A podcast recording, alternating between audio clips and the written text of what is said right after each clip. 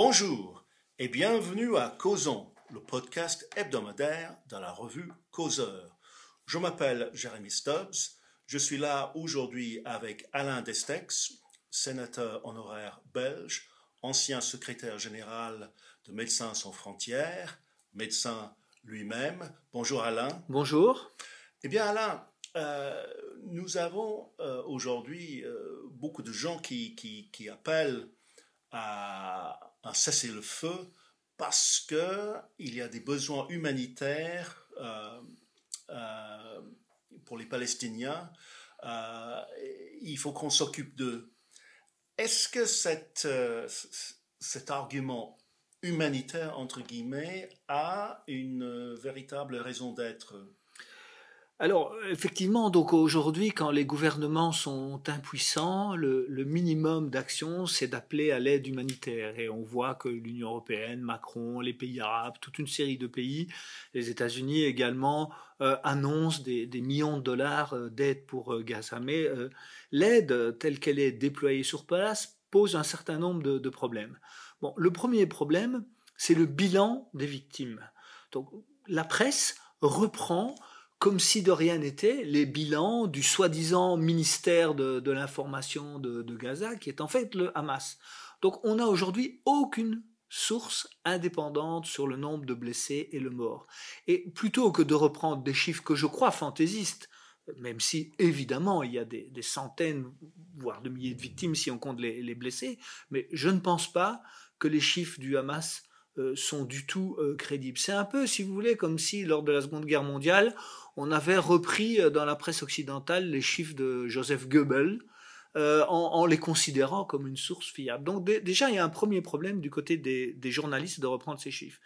Deuxième problème, on nous dit Israël a bombardé des, des, camps de réfugiés. Et puis on nous montre des images de buildings.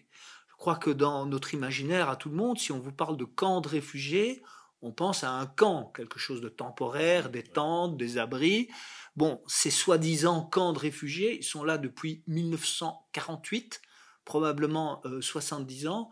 Ce ne sont pas des camps de réfugiés, pourtant ils sont présentés comme tels. Donc je pense qu'un jour, il faudra faire à la Orwell, si vous voulez, l'inventaire euh, de ce que raconte euh, la presse qui s'est lamentablement euh, plantée en déclarant qu'il y avait des centaines de morts dans cet hôpital à Gaza alors qu'il y en avait probablement entre 5 et, 15. donc, donc autre, autre élément, aujourd'hui, donc l'aide internationale ne peut se déployer que avec la complicité du, Hamas. Euh, si vous importez de, l'essence, Israël dit qu'il y en a assez, Israël dit que le Hamas a des, stocks euh, importants euh, d'essence, mais vous n'avez aucune garantie que l'essence va pouvoir être utilisée dans un but humanitaire, puisque c'est le Hamas qui contrôle Gaza. Et donc, moi, je crois aujourd'hui que les organisations occidentales, Médecins sans frontières et les autres, ne devraient pas faire d'aide humanitaire à Gaza et laisser cela aux pays arabes ou à la Turquie euh, qui ont envie de le faire, qui ont dégagé des moyens importants, qui ont des volontaires, des médecins, des moyens financiers et qui, eux, euh, évidemment, ils se compromettront avec le Hamas, mais de la même façon qu'on n'aurait pas voulu se compromettre avec euh, Hitler et de la même façon qu'on considère aujourd'hui que l'action de la Croix-Rouge internationale pendant la Seconde Guerre mondiale, qui a délivré des colis dans certains camps de concentration, euh, elle n'aurait pas dû le faire parce que c'était une forme de complicité avec le, régime nazi. Je crois qu'aujourd'hui, les organisations occidentales qui se prétendent euh, neutres et indépendantes ne devraient pas agir à Gaza, elles devraient se retirer et euh, laisser cette action à la Turquie ou aux pays arabes. est-ce, que quelle est votre opinion de cette distinction entre un cessez-le-feu et des pauses dites humanitaires? Est-ce que c'est réaliste cette distinction? Alors, pour, moi, en tout cas, la question des, otages est, centrale. Et donc, on pourrait effectivement euh, concevoir euh, des pauses humanitaires ou éventuellement un cessez-le-feu, mais, temporaire, euh, si le Hamas acceptait de libérer les otages, et non pas quelques-uns au compte-gouttes, comme paraît-il, euh, le Qatar est en train de le négocier. Donc ça pourrait être un sens. Mais pour moi, la question des otages est centrale. Et là, je trouve aussi que l'ensemble du système humanitaire, que ce soit les ONG ou euh, l'ONU, euh, en fait une, une, affaire totalement secondaire, si vous voulez. Oui, évidemment, dans les communiqués, on dit c'est désastreux, les bombardements, et puis à la fin, on met oui, il faut libérer les otages. Mais, mais si, on veut, si on veut être sérieux pour obtenir la libération des otages, il faut dire au Hamas qu'il doit libérer les otages, sinon la population de Gaza n'aura pas euh, l'aide à laquelle elle, elle, a droit. Donc il faut essayer de renverser, si vous voulez, la charge de la responsabilité de ce qui se passe. Ce n'est pas Israël qui est responsable euh, de la guerre, c'est le Hamas. Et c'est si aujourd'hui les populations sont bombardées, et s'il y a des difficultés d'accès à l'aide humanitaire, et si la population de Gaza est dans une situation euh, dramatique, c'est à cause et la faute uniquement du Hamas et pas de la faute euh, d'Israël. Quant au cessez-le-feu, mais un, un cessez-le-feu, enfin, pour moi, c'est une absurdité euh, totale. Un cessez-le-feu serait évidemment favorable euh, au Hamas et défavorable à Israël, et ce serait une façon d'entériner la victoire du, du Hamas. Euh, enfin, euh, les comparaisons valent, ce qu'elles veulent, mais après euh, l'attaque de, de, Hitler sur l'Angleterre ou après l'attaque japonaise sur Pearl Harbor, Winston Churchill et Franklin Roosevelt n'ont ni déclaré un cessez-le-feu, ni d'ailleurs ce qu'on entend aujourd'hui, une riposte proportionnée qui aurait consisté en quoi? À aller euh, massacrer un nombre équivalent de, Japonais ou d'Allemands. Donc, ça n'a aucun sens. Et, ce qu'il faut bien comprendre, et qui n'est jamais dit, c'est que euh, Israël doit gagner cette guerre. Euh, Israël doit gagner cette guerre. Pourquoi?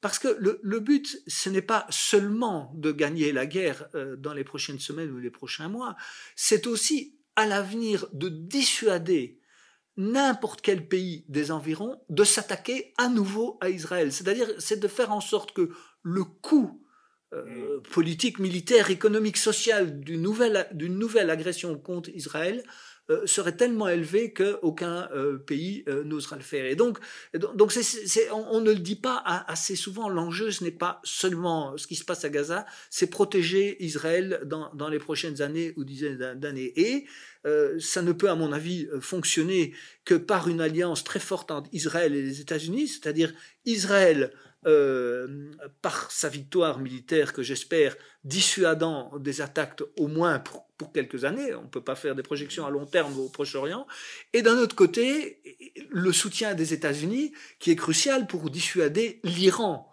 euh, de s'attaquer euh, à Israël. Et d'ailleurs, on, le voit, alors ça peut changer du jour au lendemain, mais on, voit par exemple que le Hezbollah libanais est, très modéré, entre guillemets. Il envoie quelques roquettes sur euh, Israël. C'est dramatique pour ceux qui les reçoivent.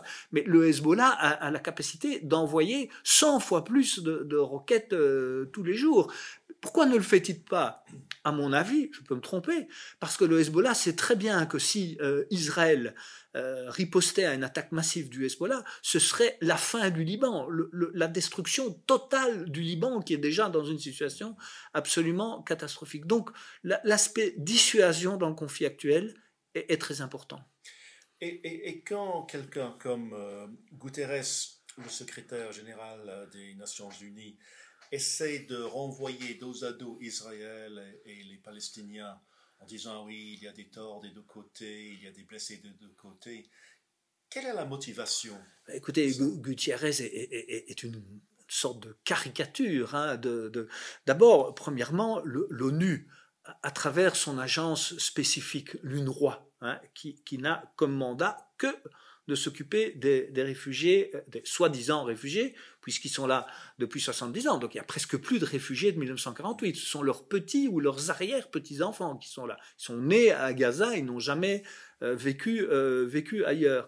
Donc euh, l'UNRWA porte, à mon avis, aussi une très grande responsabilité d'avoir toléré de soutenir le, Hamas pendant des décennies, et en particulier dans, les écoles où maintenant l'épreuve abonde que l'alphabétisation est aussi un endoctrinement en faveur du Hamas, où on, on explique aux jeunes petits Palestiniens que finalement tuer des juifs, c'est très très bien et c'est leur but dans, dans la vie. Donc l'ONU, à mon avis, est complètement décrédibilisée l'UNRWA et l'ONU en général. Et puis évidemment, il y a eu cette euh, résolution euh, il y a dix jours absolument incroyable où la France et la Belgique ont voté une résolution euh, qui euh, ne condamnait même pas euh, les crimes, les crimes du, du, Hamas. Et, ça, c'est une tâche indélébile sur, sur Macron et, et, la Belgique. Heureusement, quelques pays européens se sont abstenus, mais quatre autres, je crois, dont l'Autriche est plus en tête les quatre pays, la Roumanie, je crois, et deux autres, ont, sauvé l'honneur en, en, en votant en contre cette résolution. Mais qu'on puisse en arriver euh, a voté à une grande majorité à l'ONU une résolution qui ne mentionne même pas les crimes du Hamas, euh, ça prouve que l'ONU c'est en train de devenir la SDN, si vous voulez. C'est comme la SDN euh, avant la Seconde Guerre mondiale, elle, a perdu tout impact et, toute crédibilité. Et on, dirait que les événements au Moyen-Orient ont, ont, semé le trouble, et même pire, dans les démocraties occidentales. On a vu des, manifestations euh, d'une grande violence symbolique euh, dans les rues de Londres, dans les rues de différentes villes des États-Unis. Euh, quel peut être l'aboutissement des, divisions qui se, dessinent plus que jamais à travers ces, ces protestations, entre guillemets? Ben, D'abord, je n'en sais rien. Hein, c'est très difficile de prévenir l'avenir, mais de prédire l'avenir. Mais deux, trois points quand même. D'abord, il n'y a eu aucune manifestation de masse en soutien d'Israël ou en général des Juifs, malgré la, poussée euh, d'antisémitisme partout en Europe. il y aura une manifestation dimanche euh, à Paris, on, verra ce que ça donne, mais il n'y en a pas eu dans la plupart euh, des pays occidentaux. Deuxièmement, bon, ça devient un peu un cliché de le dire, mais c'est vrai que nous sommes d'une certaine façon en, face d'un conflit de, civilisation. Euh, ceux qui soutiennent Israël aujourd'hui euh, soutiennent Israël parce que d'abord Israël est, agressé, est, agressé non pas d'une façon militaire euh, classique, mais à, travers des crimes contre l'humanité. Au, début, on a parlé de crimes de guerre. Non, ce sont des crimes contre l'humanité, contre le fait d'être visé comme juif en tant que juif. C'est la définition même du, crime contre l'humanité. Mais je crois surtout, si vous voulez, que euh, ce, conflit et, ces tensions en Occident, euh, c'est un révélateur de ce qui va se passer chez nous dans les 20, 30 ou 40 prochaines années. Qu'expriment ces, ces manifestations pro-palestiniennes? Ils expriment leur haine des Juifs et leur haine d'Israël, mais plus généralement, ils expriment leur haine de l'Occident.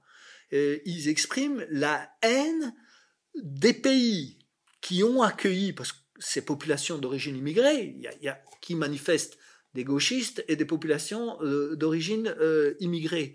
Et en ce qui concerne les pays, les populations d'origine immigrée, elles ont été accueillies en Europe, elles ont pu bénéficier de l'état de droit, d'une police qui ne viole pas, qui respecte des règles. Leur situation économique s'est fortement améliorée. Elles peuvent manifester librement ce qu'elles ne peuvent pas faire dans les pays euh, d'où elles viennent. Et au lieu euh, d'adhérer à, à, la philosophie, à la politique, aux mœurs de cette nouvelle société qui leur a permis d'améliorer leur sort, elles se retournent contre cette société et en, finalement euh, montrant leur détestation de l'Occident. Et ce que beaucoup de gens craignent, c'est qu'aujourd'hui, euh, ce sont les juifs qui sont visés, mais demain, mhm. ce seront les chrétiens, les laïcs, les agnostiques et, tous les autres. Et, je pense que c'est ça qui fait peur aux gens, c'est que c'est non seulement Israël et les juifs qui sont agressés, mais demain, c'est l'ensemble de l'édifice de la société occidentale et ses représentants qui seront malheureusement visé, je, le crains. Oui, alors ce week-end, il y aura probablement des, manifestations à Londres, et c'est un week-end qui est quand même le week-end de, la commémoration de ceux qui ont donné leur vie dans les, nombreuses guerres qui ont marqué non seulement notre histoire, mais aussi la lutte pour les valeurs euh, démocratiques que vous évoquiez tout à l'heure. On sait en revanche qu'en France, le gouvernement a pris la décision d'interdire euh, les grandes manifestations pro-palestiniennes, mais il y, en aura une dimanche aussi. Qu'est-ce qui se passe en Belgique? D'ailleurs, la Belgique est souvent qualifiée euh, d'épicentre du djihadisme en Europe. Qu'est-ce qui s'y passe en ce moment? Oui, euh, vous savez, la, question de l'interdiction des, manifestations est, compliquée. Hein. Euh, moi, je me demande s'il ne vaut pas mieux autoriser les, manifestations pour montrer le vrai visage de, ces gens. Parce que les, interdire, ça ne va pas les empêcher d'être antisémites. Et donc, au moins, la si les manifestations sont autorisées, ben, le reste de la population, peut-être une majorité silencieuse, peut se rendre compte de leur, vrai visage. Donc, euh, un débat difficile à interdire, pas interdire. Alors en Belgique, la, situation est absolument catastrophique. C'est un peu, si vous voulez, comme si LFI et, Mélenchon euh, étaient majoritaires, en tout cas euh, du côté francophone du pays. Alors pas du côté flamand, mais globalement, donc le parti d'extrême gauche, il s'appelle le Parti des travailleurs de Belgique, qui est l'équivalent de, de la France insoumise, les écologiques, les écologistes, donc qui sont l'équivalent des Verts, je crois que ça s'appelle en France, hein, les, les, les, écologistes. EL, oui, EL, euh, Europe, Écologie, Les Verts, et le Parti socialiste, euh, qui électoralement, tout, tout, ça représente probablement 60% de, de l'électorat du côté francophone de, de, Belgique. Tous ces gens sont quasi ouvertement euh, pro-palestinien et souvent euh, carrément pro-Hamas.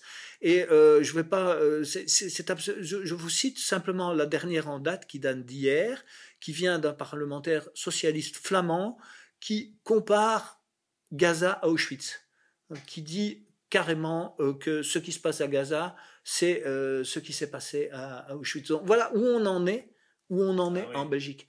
Donc comment voulez-vous, si vous voulez, que la société belge euh, puissent vivre ensemble, hein, selon cette euh, tarte à la crème.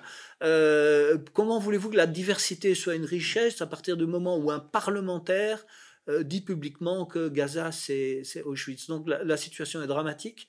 la Belgique est probablement, avec l'Espagne, le pays le plus anti-israélien et le plus pro-palestinien. Et ce que je trouve insupportable, et d'ailleurs en France aussi chez Macron, chez pas mal de dirigeants belges ou, même en Angleterre aussi, c'est tous ces gens qui se disent soi-disant euh, les amis d'Israël, qui aujourd'hui font des tweets, je crois que c'est aujourd'hui l'anniversaire de la nuit de, la nuit de cristal, 1934 si je me, me trompe pas, d'aujourd'hui, tous ces gens qui font des tweets soi-disant pour lutter, et puis finalement euh, qui plantent en permanence des couteaux dans le dos d'Israël, euh, notamment en réclamant ce cessez-le-feu qui est, qui est complètement euh, absurde par rapport à, ce qui s'est passé. Euh, et, de ce point de vue, je trouve, comme d'habitude, la, position du président Macron détestable parce qu'il continue dans le en même temps et en disant tout et son contraire. Il va en Israël, il affiche sa solidarité, mais hier ou aujourd'hui, il réclame lui aussi un cessez-le-feu. Et je, je répète, le, le cessez-le-feu n'est pas la solution à ce conflit. Est-ce que l'Union européenne peut apporter euh, du leadership dans cette situation? Non. Votre réponse, elle est très claire. Euh, quelle, est, quelle, est, la faille au cœur du projet européen qui l'empêche d'agir pour le bien Mais le, problème, si vous voulez, c'est que le, projet européen, qui est un, projet évidemment formidable au départ et auquel on peut adhérer euh, symboliquement et, psychologiquement, euh, c'est devenu une technocratie euh, non démocratique, quoi qui soutient des organisations musulmanes qui appellent à porter le voile, qui fait des grandes affiches et de la propagande autour de ça, qui nous vend un agenda climatique euh, qui, n'est pas voulu par les populations européennes et, qui va appauvrir euh, tous les Européens, euh, qui par exemple hier propose d'élargir l'Union européenne à l'Ukraine et à la Moldavie, mais sans aucune consultation de, ce que veulent vraiment les, Européens. Donc malheureusement, la Commission européenne est, devenue une technocratie qui a énormément de pouvoir, hein, peut-être dans certains domaines plus de pouvoir que le président Macron ou le chancelier euh, allemand, et qui est en, roue libre, euh, en quelque sorte, et qui n'est pas vraiment contrôlé euh, démocratiquement. Il y aurait beaucoup à dire sur le, Parlement européen et surtout la façon dont les élus français ou allemands ou autres, une fois élus par des électeurs sur un mandat, finalement trahissent leur mandat pour être cooptés par euh, la technocratie euh, bruxelloise et deviennent euh, les meilleurs avocats de ce que leurs électeurs n'ont pas voulu, si vous voulez.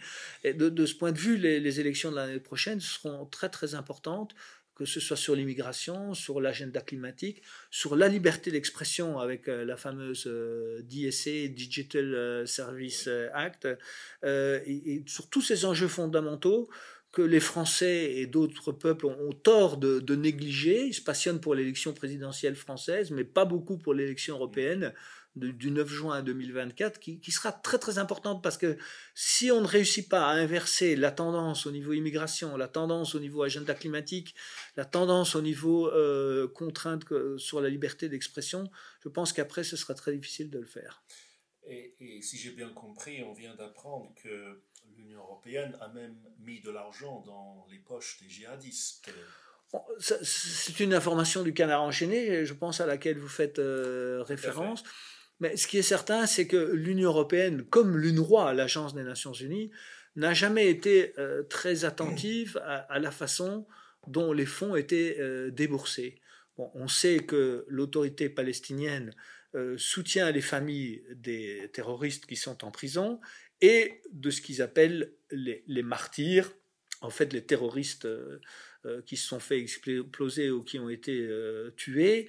Euh, déjà, ce terme martyr, hein, ça, montre, si vous voulez, vous avez rappelé que j'étais médecin, ça, montre quand même une, pathologie hein, de, la description des, choses, des gens qu'on envoie se faire tuer et, qui sont encensés et considérés comme des martyrs. Enfin, il y a quelque chose de pervers et d'extrêmement d'extrêmement malsain là-dedans. Mais oui, donc on sait que c'est une, selon les sources, entre 20 et 25% du budget de l'autorité euh, palestinienne.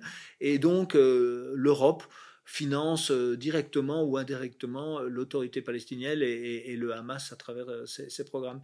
Mais vous savez, si vous me donnez encore une seconde, ça, me rappelle une anecdote. Quand, j'étais secrétaire général de Médecins sans frontières, il y a eu la crise dans l'ex-Yougoslavie et j'appelle le responsable des financements humanitaires à, l'Union européenne et je lui dis voilà pour l'ensemble de nos problèmes, programmes, on a besoin, alors les, chiffres, je ne m'en souviens plus exactement, mais à l'époque on parlait en écus, c'était avant l'euro, on a besoin de 200 000 écus. Et puis euh, le, responsable me répond, mais non, monsieur Destex, hier euh, le Conseil des ministres euh, a voté un budget de, de 20 ou 100 millions d'écus, je me souviens pas, vous êtes prié d'en prendre quatre fois plus alors que c'était pas indispensable pour nos problèmes. Et j'ai un peu l'impression qu'on est dans cette surenchère maintenant pour Gaza. Tout le monde annonce des, grands chiffres euh, d'aide humanitaire à Gaza, mais est-ce que cette aide va pouvoir être déployée et, mise en œuvre? Euh, J'en doute, et, pour moi, ce sont des, effets, euh, des effets d'annonce. Donc, est-ce qu'on peut conclure en disant que l'humanitaire ici est souvent une sorte de leurre qui, qui, détourne notre attention des vrais enjeux mais, absolument. Et la, noblesse de l'aide humanitaire, c'est parfois de s'abstenir, si vous voulez. Et il y a des exemples historiques. Par exemple, lors de la famine euh, d'Éthiopie en 1985, Médecins sans frontières s'était retiré parce qu'elle euh, avait l'impression d'alimenter un projet de déplacement des populations éthiopiennes dont elle devenait complice quand il y a eu le génocide des Tutsis au Rwanda, euh, les, Médecins sans frontières arrivaient dans les hôpitaux et il les patients Tutsis avaient été tués et restaient les patients Hutus dans ce genre de circonstances, on doit s'abstenir.